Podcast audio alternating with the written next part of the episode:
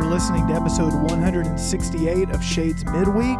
This is a podcast where we talk about theology, culture, and all things Shades. Just want to thank you so much for listening each and every week. And as usual, we are bringing this podcast to you from Three Stream Studio, and I am joined today by the one and the only Jonathan Haves. Jonathan, what's going on in your world today? Well, you know, per usual, uh, we're Sans one Brad Brown. Of course. And you know what's the great irony about this situation, John Mark? Mhm. I am technically on vacation, So you're on vacation and you're still and I'm here. You're I'm here, here. to bring this podcast Because to our what- faithful listeners. That's what midweek means to me, John Mark. Right. That's what it means Right. to me. And where is Brad, who is working? oh, quote working. Quote working. Where he's nowhere to be found. Not here. Nowhere to. No, I just wanted to give him a hard time. I am technically on on vacation this week, but I needed to. It's it's a staycation situation, and I needed to swing by here for a couple things. I was like, oh, I can record the intro to the podcast. That'll take like five minutes, and it's fun. So Yeah. you know, I people may not believe this, but like Brad, John, Mark, and myself, uh, we're actually friends, like outside of work. And so like we like to hang out. And so like doing this right now is really it's not a problem. I enjoy it. Yeah. So It's elevated hanging at out. least I We're- think I think we're friends outside of work. And they let me believe it. it's recording while we hang out. That's right. It just happens to be heard by other people. Anyway, but you asked what's going on in my world. So uh, here's how my staycation started yesterday. Last night, um, I broke my toe. Really? you seemed fine. You were walking around okay. I, didn't tell. I I, I purposefully, uh, when you saw me earlier, I was doing everything I could not to limp because like I want Oh, to tell no. him this on air. oh my gosh. It's not a big deal. It literally doesn't hurt unless I move it or put on shoes. It's my little toe, my my pinky toe on my left foot. Um, viewer discretion. If if things like kind of hurt you or make you nauseous, then you may not want to listen to the next 15 seconds. So as everybody knows, my family does taekwondo. Yep. So we were doing taekwondo last night, and you're like, "Oh, did you like kick someone in the face and break?" no, it's not that cool. I literally just pivoted. I pivoted, and my pinky toe caught the seam where two of the mats meet each other. Right. So my whole foot turned except for my pinky toe, and I heard it pop, Ah. and I fell to the ground, and I was like, "Oh my gosh, this In hurts." pain. Everyone's like, "What's what's, What's the matter? Are you okay?" Right, right. And uh and and my toe is some beautiful colors this morning, but it really isn't that bad. Like it it I don't think I like like broke it, broke it. I think I just kind of like, you know, maybe a small fracture. So I'm just going to tape the two of them together and it really only hurts if I put shoes on and and like walk on it or bump it or whatever. Was anyone present at the moment when you broke your toe? Oh, Anyone in Holly was family? standing Okay. right there. Holly was standing right because I, I was uh, I was doing a, she was holding a, a pad a kicker pad Uh-huh. and I was doing this this kick and I had to pivot in order to do it and so I pivot to lift my leg and just collapse to the ground. So there's really not much you can do with the pinky toe, right? I mean, you just kind of I don't think so. I mean, unless it unless it was like so bad of a break Right. it needed surgery Right. or something. right. I mean, I think you had a just, yeah, you didn't have like a bone. Sticking No, no, no, no, it's nothing nothing like gross that. like that. Nah, Okay. so I think it's just going to be like a, a tape them together situation because it really only hurts too if it gets bent in a particular way. Mm. It's just kind of sensitive. But anything fun happening with you? We've got some family in town this week. Nice. Some in-laws in town, so that's fun. So we're hosting, but we get some free childcare out of it, which is always a blessing. So we got some date nights uh, scheduled for this awesome. week, and we're just hanging out. We watched Top Gun Maverick the other night. Rewatched that movie. That was great. Later today, I'm taking my kids and uh, their grandfather, and we're all going to go see the new Teenage Mutant Ninja Turtles movie, which came out today. Nice. Going to do that later today, so pretty psyched. Turtles are back, man. I know. That's my childhood right It's amazing. I guess they're going to reboot the whole thing, so I'm really uh, excited. For the 50th time. Right. I remember the cartoons, you know, when I was a kid. Oh yeah, cartoon dude. I had I had turtle action figures. I Yeah. remember I loved the first movie. Yeah. Um, as a kid, I, I mean, I watched the second one, Secret of the Ooze, and I even watched the third one multiple times. Um, they were terrible, but man, I was a Turtles fan. Well, I think this one's going to be pretty good. So you got a favorite turtle? I'm not like super into it. Like I Oh. watched the cartoon, but I've never seen Yeah. any of the other movies. I was always a big Michelangelo fan. Yeah, You know. yeah. But anyway, So that's All what's going on. yeah, man. Well, what's going on in the world of music? JM's album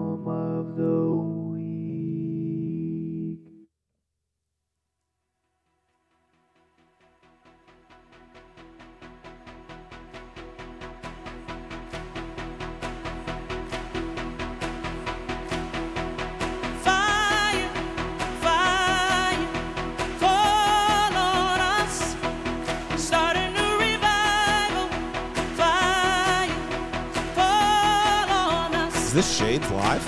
I wish. CeCe Winans, out her album from a couple of years ago. The song's called Fire.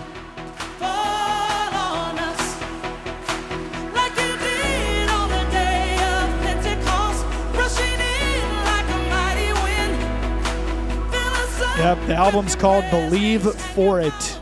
It's a live recording. Yeah, you sent me uh this. Yeah. You sent me a song off of it not this that long ago. Yeah, and I I started listening to the whole album. It's so good, isn't it? It's great, man. Just wait until these drums and the bass come in here.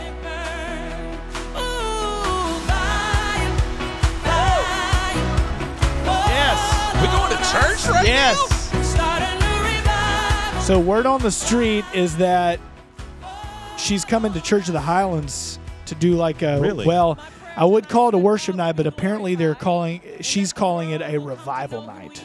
Okay. So it's not just worship, it's revival night. Here we go. So I will let everyone know when I hear when I get a solid date on that.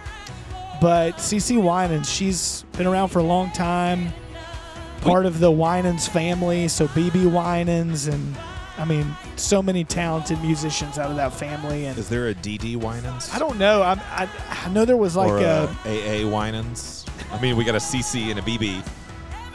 Sorry, Sorry, I thought you were being da- sick. Nah, man, it's a thought you were terrible dad joke. sincere for a moment, and it went over my head. Oh man. Uh, What do you- I, I really enjoy this record. So you know we've played this song "Worthy of It All." Yeah, that's what I was about to say. So she didn't write that song, but but that song is actually like ten or twelve years old. And when she did her version of it, it just blew up again. Wow. It just had like this whole new lifespan. well, when are we doing this song, John Mark? soon, I want to do it soon. I mean, we don't have a choir, so that that'll be a little difficult. Uh, but we're gonna make it work. And I yeah, there's several songs on here that I'd love to do. Worthy of It All is amazing. King of Glory's incredible. When are, it's just when a are we going to start the record. Shades Choir? we can get some robes up in here, man. Yeah. So uh, check that out if you guys are into worship music, if you're into gospel music in particular. This is a nice blend, actually, of gospel and more, like I guess, contemporary worship. Yeah. So uh, check it out. The album's called Believe For It. CeCe Winans. Love it. Streaming everywhere. All right. Brad's not here. So let's see what happens when I push this button. Oh no, push that button again. There you go. Okay. That was enough. Well, subbing in for Bradford is myself, and I've got a book that I am almost finished with, um, and I highly recommend. John Mark, you may recall that, oh goodness, maybe a year ago or so, we came into possession of like 200 copies of Dane Ortlund's Gentle and Lowly. Yeah. And Gentle and Low- Lowly just like it, it topped the charts on like everybody's book of the year list. Um, just it's just refreshing to the soul. Um, just a book that you could almost read devotionally, like for you to just encounter the heart of Jesus. Well, there is a follow up from Mr. Dane Ortlund, and this book is called Deeper Real Change for Real Sinners. So, just to do what Bradford does and read you a little bit of a description, it says, How do Christians grow? Few question the call of the Bible to grow in godliness, but the answer to exactly how this happens is often elusive. In this book, Dane Ortlund points believers to Christ, making the case that sanctification does not happen by doing more or becoming better, but by going deeper into the wondrous gospel truths that washed over them when they were first united with Him. It's it's very much in the same vein as Gentle and Lowly. Um, but man, just you want to talk about like it's like a glass of cold water to your soul, you know. And so I highly recommend it. It's not a long book, and again, you can read it very devotionally. Um, so yeah, check it out. Let me know what you think. Deeper, Real Change for Real Sinners by Dane Ortlund. Awesome, great recommendation. Uh, we still have copies of Gentle and Lowly. We do. If not? you yeah, if you want Gentle and Lowly, we've got plenty of copies of it. Let us know. If you want to give a copy away to somebody, let Yeah. us know. Yeah, And- just email us or just see us in person, and we'll get you a copy. They're they're in the office, I Absolutely. believe. Um, okay, we need to do a couple of housekeeping things Okay. before we uh, get to the the bulk of the podcast today. We have some events coming up that we're really excited about. Just wanted to let everyone know so that you were in the know. Uh, if you if you don't subscribe to our email, number one, that's one of the best places to find out about everything that's happening. Uh, you can go to our website, shadesvalley.org. Literally, just scroll to the bottom of the, the homepage there. You can enter in your email address. It will automatically subscribe you, you to our emails. We normally send those out on Wednesdays or Thursdays every week. It's usually packed full of information on things that are coming up. So we have a Shades Kids Back to School water slide party. This is something that Brooke Primo put together. We're really excited about. it. It's going to be here at the church uh, on Saturday, August 12th from 10 a.m. to 12 p.m. Just a nice way to welcome all the kids back to school. Water slide, I think there's going to be snacks. It's going to be a great time. Further into the month of August, on August 30th, the youth is going to have a back to school bash. So this is kind of the return of SVCC youth for the fall semester. And this will happen on August 30th uh, from 6:30 to 8. I know Sarah Hirsch has a lot of things planned for that night. So if you have someone that is, uh, if you have a child that is in the youth or youth age, come check it out.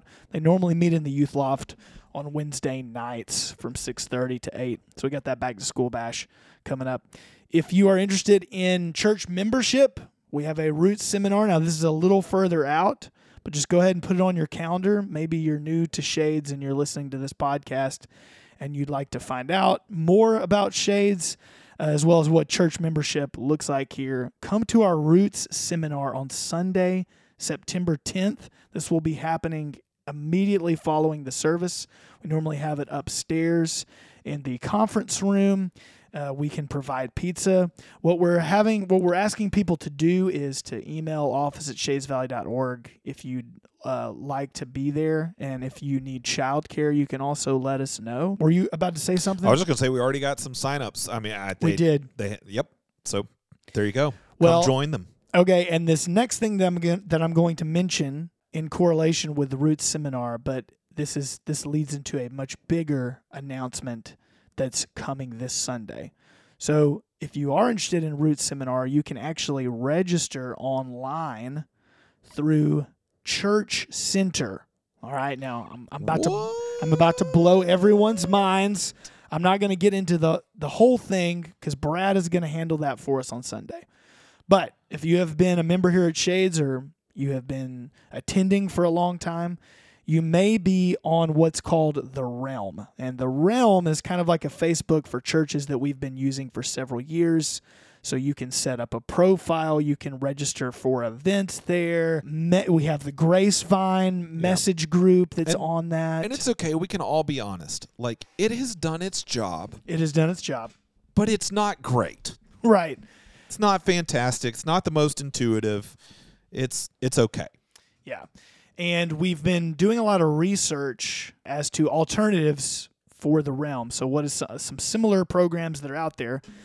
When we schedule volunteers for Sunday morning, we've always used this app and website called Planning Center. Yeah, if you've volunteered for anything here at Shades before, you're probably already familiar with Planning Center. Right. And Planning Center really started as just a way to schedule volunteers. It was, you know, if you want to schedule your band for Sunday mornings and post the set list and the service flow, you can do it all in one place. It's real easy. And over the years, they Planning Center has just grown and grown. And so essentially, they have uh, an app now called Church Center, which is a it's basically very similar to the Realm. It's a little more intuitive. I think it's a I personally think it's a little more user friendly. And so we oh, it's definitely more Yeah. user friendly. I think the moment you open the app and look at it, you're like, oh, this is cleaner and more Right. professional looking. And yeah, I, I think it's a lot easier to navigate. And because we already have volunteers that have profiles on Planning Center, it would make a lot of sense to not have multiple profiles through multiple apps or websites, but to try to centralize everything. Yeah, so that's the nice thing is like we will use Planning Center for not only scheduling of our volunteers, but for this, for our membership communications. We'll use Yep. it for our children. We'll use it for our financial Yep. stuff. So, in other words, when you set up your one Planning Center profile, you're done. Right. Like if It's you, all right there. Yeah, let's say you you've created that profile and then you decide I want to volunteer for coffee. It's not like you got to go and sign up for something new. We can just go in and assign you to a coffee team Yep. you know and so it just it brings everything into just this one uh, location and and in a way that we think is easier and more intuitive so yeah like anything there will be a little bit of a struggle as we make the shift but once we're there i think we will all be happier and we will no longer have to make the joke of hey go sign up for the realm no it's not an online role-playing game Right. like we won't have to make that joke anymore we'll be like church center and we don't have to explain it because it sounds like a church app. Right, and you Anyway. can yeah, you basically download the app. You can search the church uh, that you're wanting to be a part of on Church Center, or you can actually use your browser on your computer on your phone. There'll be a link. We're going to provide all of this on Sunday. It's going to be a lengthy announcement. We're going to have QR codes available where you can just scan it and get signed up if you don't already have a profile. And if you're not technologically savvy, we'll help you. Yeah. We will find a Yeah. way to help you. So, Yeah. So and and like Jonathan said, there will be a transitional period where everything's moving over from the realm to planning center. So we realize this is not just going. You can't build Rome in a day. You know. So it's not just going to happen overnight. But um, we're very excited. So you can actually you'll be able to sign up for the Roots seminar. All that to say. Through Church Center, and the women's retreat is coming up, and registration opens the same day that we launch Church Center. It's just r- so many exciting things. So My registration, word. yep, registration opens up for the women's retreat Things are happening this happening. Sunday, and the women's doing it. retreat is happening It's October six, seven, and eight. Yes, that is correct. That's at Camp McDowell. You'll be able to register for that this Sunday. Wow. Woo, so much. Okay, So that was a much. lot. Yeah, well, I mean, well, the school year's about to crank back up. August is always exploding with stuff going Yep. on. You know? Always lots of things happening. because we've had pli- we've had time during the summer to accomplish stuff. All right. Well, for the rest of today, I'm not going to hang around because I'm on a staycation, so I'm going to get out of here. Um, no, we're actually going to do one of what we call uh, greatest hits, which is just where we replay an old sermon. And this one actually isn't that old, but we have a very specific reason in replaying this sermon for you. So it comes from about a, a year ago, a little bit more than a think year so. ago, when we went through the Sermon on the Mount. more, yeah. Yeah, we went through the Sermon on the Mount, and this sermon uh, comes from the very beginning of chapter 7, which Matthew 7 and verse 1 is one of the most famous, well known verses in the Bible. Judge not, lest you be judged. Um, and one of the most misapplied, misused verses of the Bible. And if you were if you were at Shades this Sunday, in the back half of the service, Chad Stogner uh, got up and shared just a really beautiful testimony. Um, and in the course of sharing that testimony, he he talked about how he'll often have like interactions with people, and and this will kind of come up if you're just trying to speak the truth and love to somebody.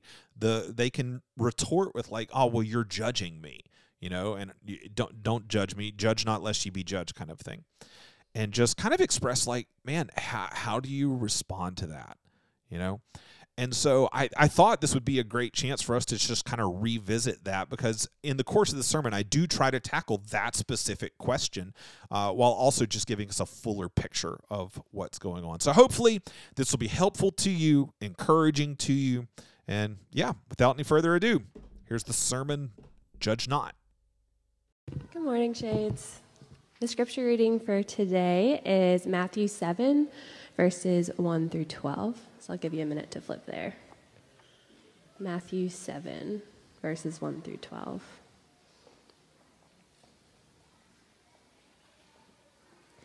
Judge not that you be not judged. For the judgment you pronounce, you will be judged, and with the measure you use, it will be measured to you. Why do you see the speck that is in your brother's eye, but you do not notice the log that is in your own eye? Or how can you say to your brother, Let me take that speck out of your eye, when there is the log in your own eye? You hypocrite. First you take the log out of your own eye, and then you will see clearly to take the speck out of your brother's eye. Do not give dogs what is holy. Do not throw your pearls before pigs, lest they trample them underfoot and turn to attack you. Ask, and it will be given to you. Seek, and you will find. Knock, and it will be opened to you. For everyone who asks receives, and the one who seeks finds, and to the one who knocks it will be opened. Or which one of you, if his son asks him for bread, will give him a stone? Or if he asks for a fish, will give him a serpent?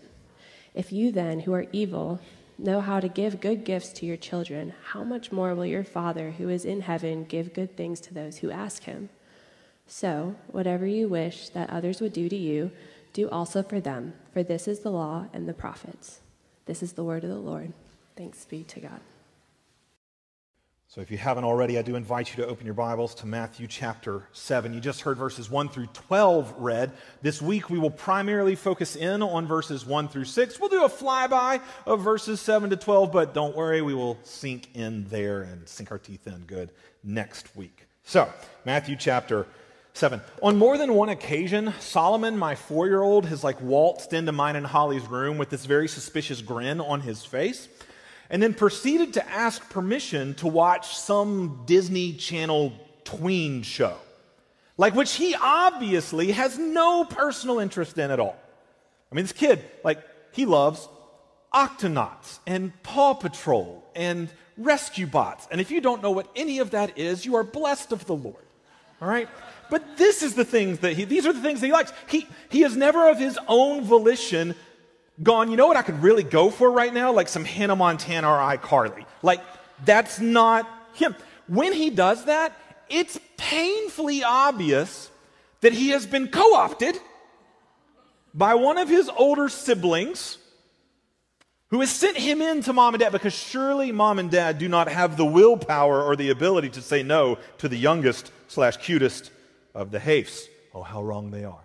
Um, but it's painfully obvious that that's what's going on because whenever you are all about yourself, which is what that older sibling is being in that moment, whenever you're all about yourself, it necessarily shows up in how you relate to everybody else. When you're all about yourself, it will show up in how you relate to others. I believe that's what we see going on right here in Matthew chapter 7, verses 1 through 12. This is the final teaching section of the Sermon on the Mount. Like the overarching structure, uh, Matthew chapter 5, verses 1 to 20 is like the introduction. And then from verse 20 on, we're in the main teaching. The main teaching section concludes right here at chapter 7 and verse 12. Everything after verse 12 is conclusion.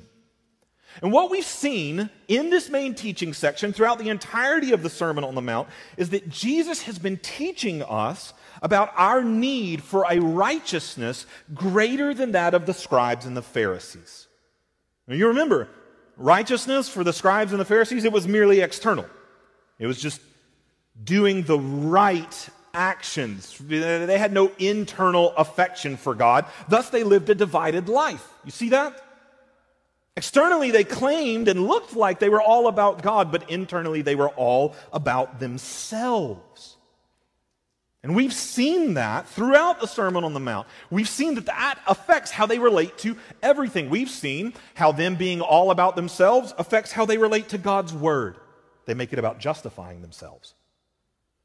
We've seen how them being all about themselves affects how they relate to worship. They make it about glorifying themselves. And we, over the past couple of weeks, we've seen how them being all about themselves affects the way they relate to the world, specifically over the last few weeks, to the possessions of the world. They make those all about satisfying themselves. And now, right here, we see how they relate not to the possessions of the world, but the people of the world. Because when you are all about yourself, it shows up in how you relate to everybody else. How do the Pharisees, who are all about themselves, how do they relate to everybody else? Look at Matthew chapter 7 and verse 1. Judge not that you be not judged. If Jesus is calling us away from the lesser righteousness of the scribes and the Pharisees, then that's exactly what we are getting a picture of right here. And this is confirmed for us all over the Gospels. This is how the Pharisees related to others. They were judgmental towards others. They looked down on others. Apparently, they saw themselves as better than everybody else. Apparently, the Pharisees, being all about themselves, meant that they related to everybody else through arrogant self righteousness. They were all about themselves. So, how they relate to everybody else, it's got to affect it. And it does. I'm all about myself. I elevate myself further, So, I relate to others through arrogant self righteousness. But, shades, Jesus has called us to a righteousness greater than that of the scribes and the Pharisees. The righteousness of his kingdom that's not hypocritically divided. No, it's actually a holy righteousness because it's actually whole. The external and the internal are united, not divided. You love God, and so you live for God. Your actions flow out of your affections. This is the greater righteousness of the kingdom of Christ. And Jesus has spent this whole sermon showing us what that looks like. What, what does it look like? He, he's shown us what it looks like to live out this greater righteousness in relation to the Word what it looks like to live out this greater righteousness in relation to worship. And over the past couple of weeks, he's been showing us what it looks like to live it out in relation to the world, mainly the possessions of the world and now the people. That's what he aims to show us right here. This greater righteousness of a heart that actually loves and has affection for God. So its actions flow forth from it. What does it look like for that greater righteousness to relate to the people of the world. Because, conversely, I said, when we're all about ourselves, it affects how we relate to everybody else. The converse is true as well. When we are not about ourselves, that should also show up in how we relate to everybody else. What does that look like? What does the greater righteousness of the kingdom of Christ look like as we relate to others? That's what we want to see. As we've already seen, Jesus starts with what it doesn't look like.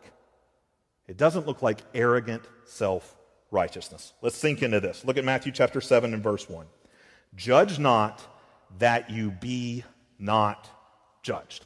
Now, despite what most people think, Jesus is not prohibiting all judgment right here. It should be pretty easy to see that if you just read through the teaching of Jesus. Throughout his teaching, he calls us to use wise judgment. We normally call it discernment. He's actually going to call us to use discernment, wise judgment, twice in this very passage. Like, he is in, in verse 5 and in verse 6. He, he is not prohibiting all judgment. What is he prohibiting? Unfair, unrighteous, unjust judgment. You can see that clearly through the warning that he gives in verse 2. Look at it. For with the judgment you pronounce, you will be judged. In other words, don't judge unfairly using a different standard for everybody else because that may feel life giving in the moment, like it makes you better than everybody else. It may feel life giving, but it will end up being deadly to you. Jesus says it will end up being deadly because there is an ultimate judge who sets all wrongs right. So he will take whatever standard you use on others and use it on you. That's justice, fairness. It's a making of wrongs right. That's what Jesus illustrates in the rest of verse 2. Look at it. And with the measure you use, it will be measured to you. That's a marketplace illustration. So in the first century, a lot of things in the market had to be weighed out, like, like wheat. Weigh out the wheat, weigh out the price. This is how you made sure everything was fair and balanced. But you could cheat. You could cheat people if you had some rigged measurements going on. So, to ensure fairness, justice, What would be fair is whatever measure you use for selling wheat to others, that should be the measure used whenever wheat is sold to you. Jesus' point is don't cheat people. Instead, treat them the way that you want to be treated. That should sound familiar. Is that not the golden rule that we find at the very end of this passage in verse 12? Look at it. Whatever you wish that others would do to you, do also to them. That's just the inverse of verse 1 and 2. Don't treat others unfairly. No, because you don't want that coming back on you. However, you would want to treat others, that, that's, that's how you should treat it. Use the measure with them that you want used on you because Jesus says the day is coming when it will be. A just judge will set all things right. It's like, um, it's like what I do with my kids when I make them split uh, a piece of dessert. Like if the one doing the dividing intentionally tries to make their piece bigger, which you know always happens. And I don't know why they do it, because they know what I'm going to do. If they intentionally try to make, to measure out a smaller piece for the sibling, I make them swap pieces. Justice. The measure that you use will be measured back to you. This is what Jesus is saying. Don't judge unjustly because there's an ultimate judge. In my kid's case, it's me. In our case, it's God. There's an ultimate judge who will ensure that justice is done. And now, in verse 3, Jesus gives us another illustration, probably the most famous one in the entire Sermon on the Mount. And he gives us this next illustration to reveal precisely what kind of unfair, unjust judgment he has in mind. Look at it with me. Verse 3. Why do you see the speck that's in your brother's eye? But do not notice the log that's in your own. Or how can you say to your brother, let, let me take that speck out of your eye, when there's a log in your own eye? What kind of unfair, unjust judgment does Jesus have in mind? Arrogant, self righteous judging. That, that's what Jesus is talking about. You can see that clearly in this illustration about not being able to see clearly. Can you not?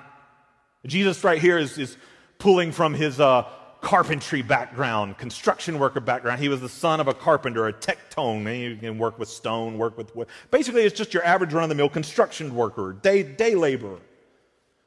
And so it seems like Jesus is, is envisioning a common situation he probably would have experienced. Speck of sawdust getting in your eye. I'm, uh, OSHA was not necessarily around monitoring these construction situations, not a whole lot of eye protection going on, I imagine.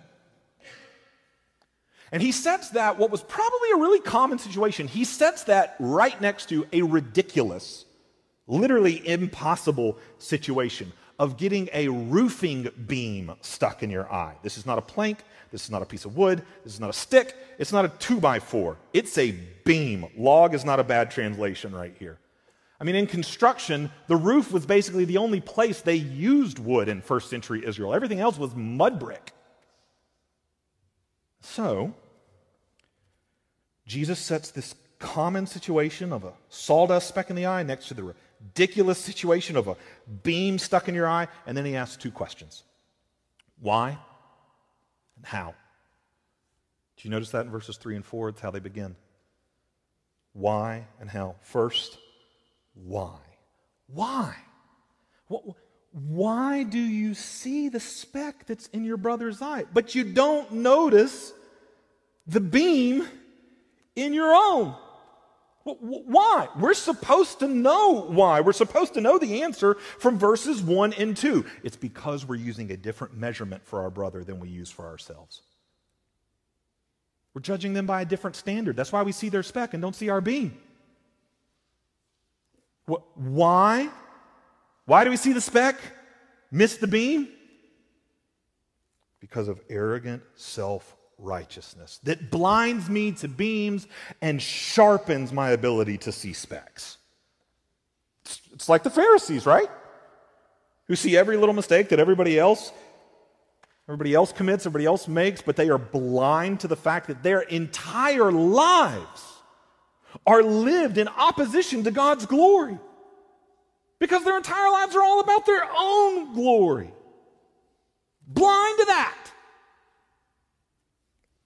They're being all about themselves. It shows up in how they treat everybody else. And we are meant to ask right here what about us, Shades? Like, do we have eagle eye vision for specks? For specks in each other's eyes? While virtually being blind to beams in our own?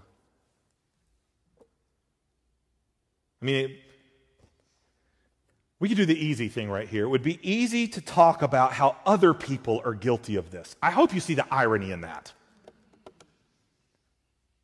It'd be really easy to like turn on our culture and society right here.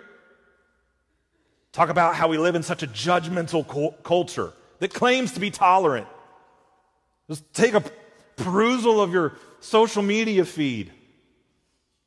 Judgiest judging culture ever. Be easy to judge our judgmental culture. But Jesus is actually calling us right here quite clearly to take a hard look at ourselves. He's calling the church to take a hard look at our own beams. How do I know that? He specifically says, Why do you see the speck that's in your brother or sister's eye? It's a Greek word, adelphoi, literally just means brothers and sisters. Matthew always uses it to refer to fellow believers in Jesus. Jesus is telling us not to relate to one another. Of course, we're not supposed to relate to the world in self righteous, arrogant judgment. We're supposed to be a light to the world. He's covered all that. Here at the end of the Sermon on the Mount, he turns and he looks at us and goes, Here's how you're supposed to relate to one another, not through arrogant self righteousness. And it makes perfect sense to me, Shades, why he would make this the last thing he says in the teaching section of the Sermon on the Mount. Because after we've heard all of this teaching, would this not be the point where we would be most tempted to say, That was a great sermon, Jesus. I know exactly who should have heard it. And we, we use the entirety of the Sermon on the Mount, which should help us see our own beams. We use it as a means to focus on our brothers and sisters' specks. Jesus, I know who needed to hear that part about twisting your word. I know who needed to hear that part about making worship all about themselves. Or I really, I really know who needed to hear that part about treasuring all the possessions of this world because they, they've got a massive materialism problem. Or let me get, let me get really personal shades. Let me, let me tell you how God has been using this text to convict me this week. I have found myself tempted to say at this point in the Sermon on the Mount, Great sermon, Jesus. I know exactly who needs to hear it. All the people that I'm still angry with due to difficulties COVID caused in our relationships. I hope they get to hear what you had to say. All the while, shades, I, I'm failing to see the beam of bitterness in my own eye. I'm failing to see that what Jesus said back in Matthew chapter 6 and verse 15, that's for me. Do you remember what he said? If you do not forgive others their trespasses, neither will your Father forgive your trespasses. For with the measure that you use, it will be measured back to you. Shades. Why? Jesus asks, why are we so quick? Why am I? Why am I so quick to see other specks and ignore my own beams? The answer is only arrogant self righteousness. And Jesus is warning us that's deadly. It's deadly because the judgment that it deals out will one day justly be dealt back to it. Not saying that if we're guilty of this, then we're beyond repentance and or we could lose our salvation or any of these kinds. I'm not saying any of that. Jesus is throwing out these words to us to shake us and wake us up so that we will repent of this. We will return to him. But what I am saying is that if we live our lives this way, and even when it is brought to our attention, we refuse to repent, then like the Pharisees, we are bearing witness to the fact that we do not in fact belong to Christ.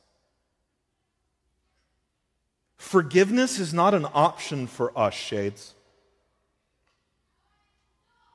If you do not forgive others their trespasses, neither will your Father forgive your trespasses. Forgiveness is not an option for believers in Jesus. I'm not saying that it's easy, but it's day one and it's the last day of the Christian faith.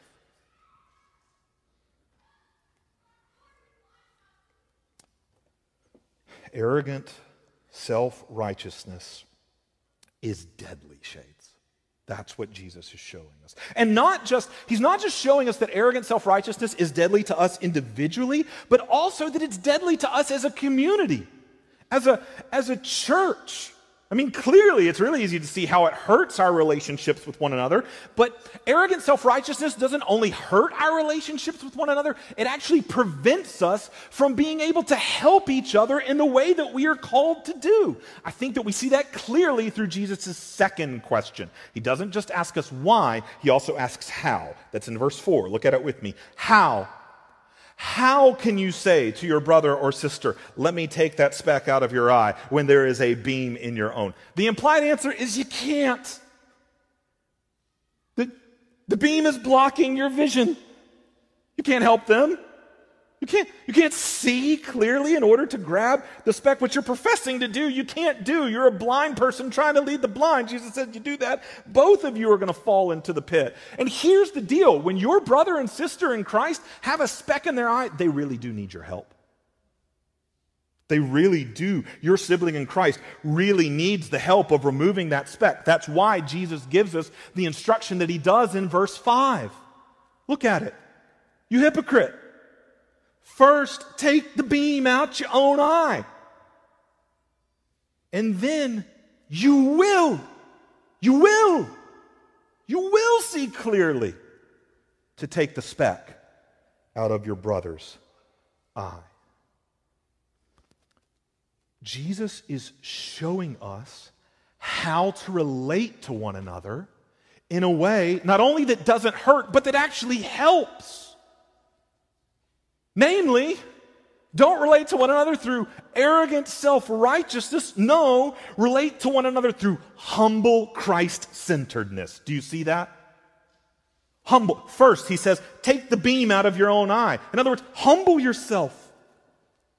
Don't, don't be hypocritically centered on yourself like the Pharisees and their arrogant self righteousness. No, you've been called to a greater righteousness, one that humbles itself. Do you see the irony right there? Greater righteousness, we typically think of greater as something that's elevated.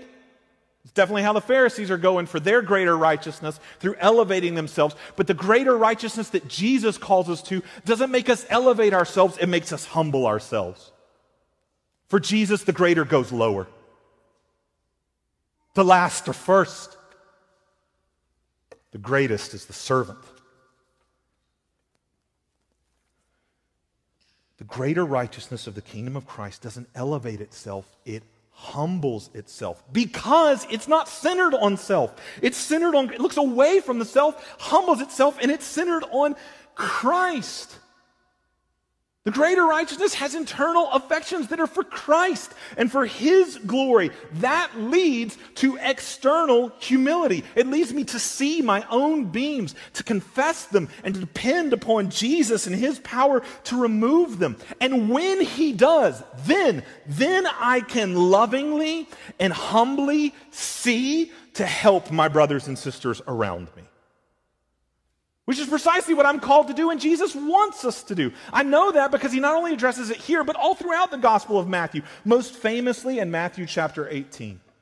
In Matthew chapter 18, Jesus lays out specific instructions for how to help your brother when they are dealing with sin. You remember these? You go humbly, lovingly to that brother or sister individually. You don't, you don't lord yourself, elevate yourself as greater than them, you come humbly, lovingly, and you go to them individually. If they don't listen, then you take one or two brothers or sisters with you. And if they don't listen, then you get the church, church leadership involved. I know all of this is to be done lovingly and humbly because in Matthew chapter 18, go home and read it. Matthew after, chapter 18, right after Jesus gives these instructions, he gives a parable. It's the parable of the unforgiving servant who cannot see the beam in his own eye of massive debt that he owes his king. So he arrogantly, self righteously refuses to forgive the speck of debt that a fellow servant owes him. And you know how that story ends? With the judgment he pronounced, he was judged. With the measure that he used, it was measured back to him by the king. He refused to forgive, and so he was not forgiven. Here's the point, Shades. The, the point of Matthew 7 and Matthew 18 in conjunction is that we are to help one another humbly, lovingly. Christ has called us to live this life of greater righteousness, life in his kingdom. We've got to help one another to do that. Jesus has called us to lovingly and humbly help one another. And conversely, that point it's got a it's got a flip side. When our brothers and sisters lovingly and humbly come to us to help with our specks, we're supposed to humbly receive that help. Do you see that? Matthew 7 and 18, Jesus tells us we're to help our brothers and sisters humbly, lovingly. The flip side of that is that when we're on the other side, we are to receive that help.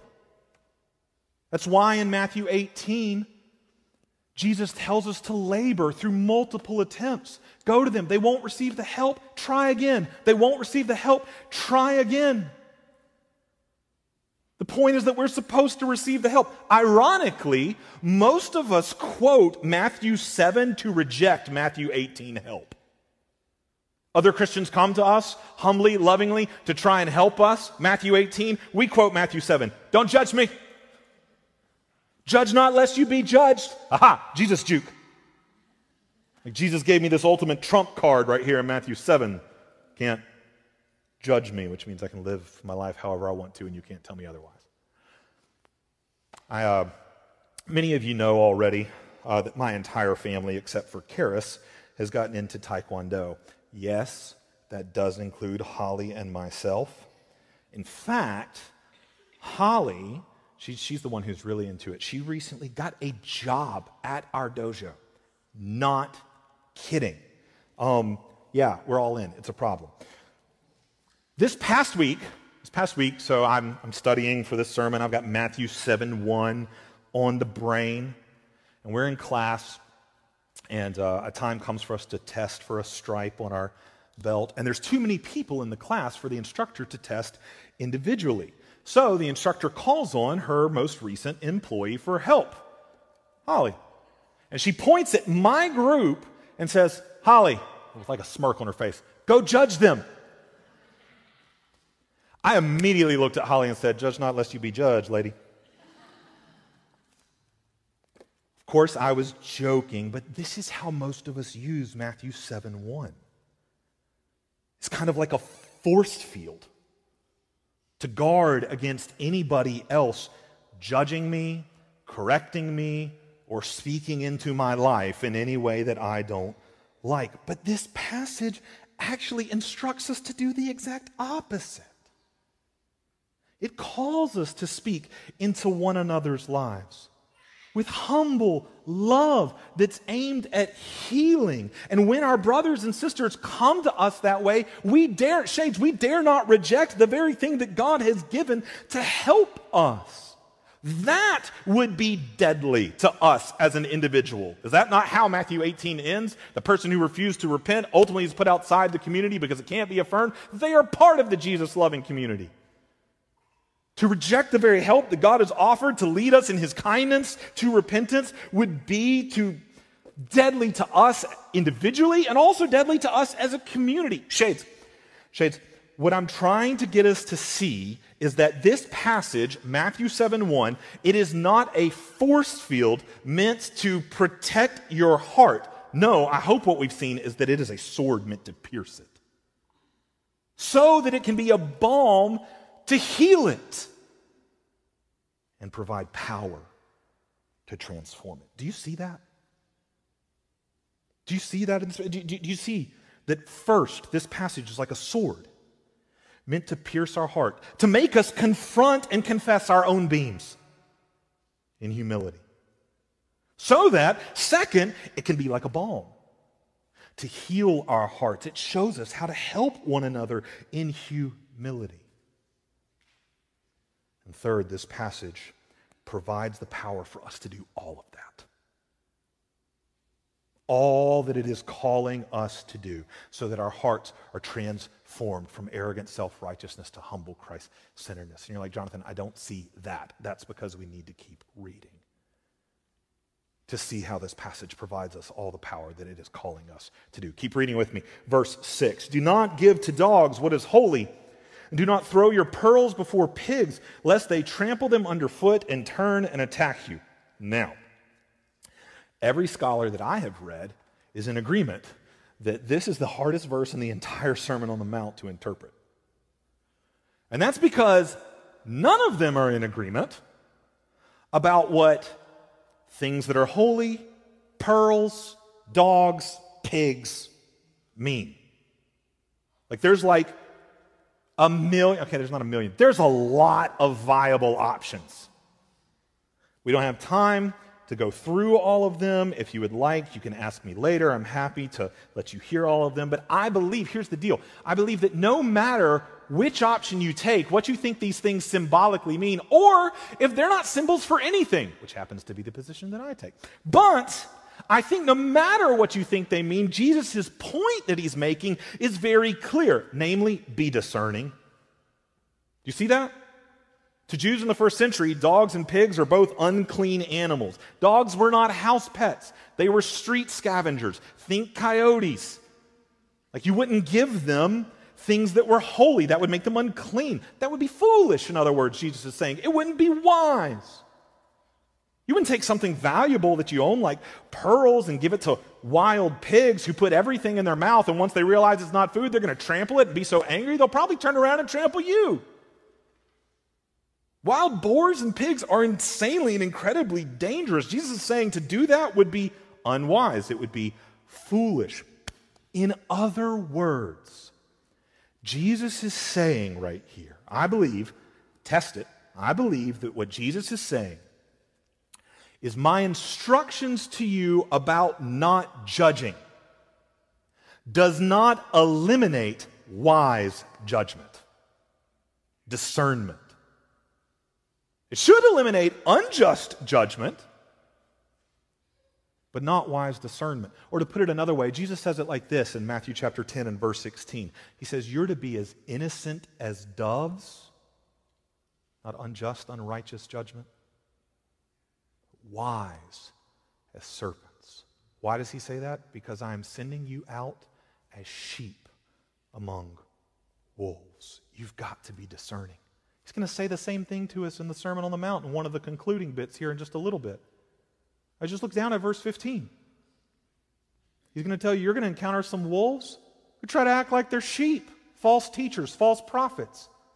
You've got to use wise judgment. You've got to be discerning. Not arrogantly judgy. No, be innocent as doves. Be humbly discerning, wise as serpents. Now, I don't know about you, but once I hear Jesus say all of that, I go, okay, Jesus, thank you, but I am confused. You have said, don't judge, but judge. And I get, I get the distinction. I see that. But how in the world? Jesus, I don't have the wisdom to do this. I don't have the wisdom to know when I should be as innocent as a dove, wise as a serpent. Uh, Sometimes I probably think that I'm being uh, humbly Christ centered, but I'm actually being arrogantly self righteous. Like, like, I don't have the power. How in the world am I going to have the power to do this complex thing that you've called us to do? To not judge in arrogant self righteousness, but to be transformed in order to discern in humble Christ centeredness. How am I going to have the power to do that? Jesus is glad we asked. He answers. Verse 7 Ask and it will be given to you. Seek and you will find. Knock and it will be open to you. For everyone who asks receives, and the one who seeks finds, and the one who knocks it will be open. Or which of you, if his son asks him for bread, will give him a stone? Or if he asks for a fish, will give him a serpent? If you then, who are evil, know how to give good gifts to your children, how much more? How much more will your Father who is in heaven give good things to those who ask him? In a parallel passage in Luke 11 and verse 13, it gets even more specific. How much more will the Father give the Holy Spirit to those who ask him? In other words, Jesus is saying God will provide the power for you to do what I'm calling you to do. God will provide. Ask him. Seek him. And in your asking and your seeking and your knock, He will provide the power for you to discern in humble Christ centeredness. He will give you the wisdom. Just ask. James 1 in verse 5 If any of you lacks wisdom, let him ask God, who gives generously to all without reproach, and it will be given him. Ask.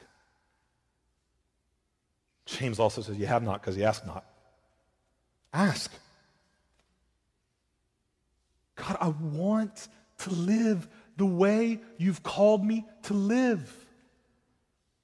Ask, seek, knock. Your Father will provide the power through His Holy Spirit to transform your heart from judging in arrogant self righteousness to discerning in humble Christ centeredness. I know that's the power being promised right here because of the very first word of verse 12.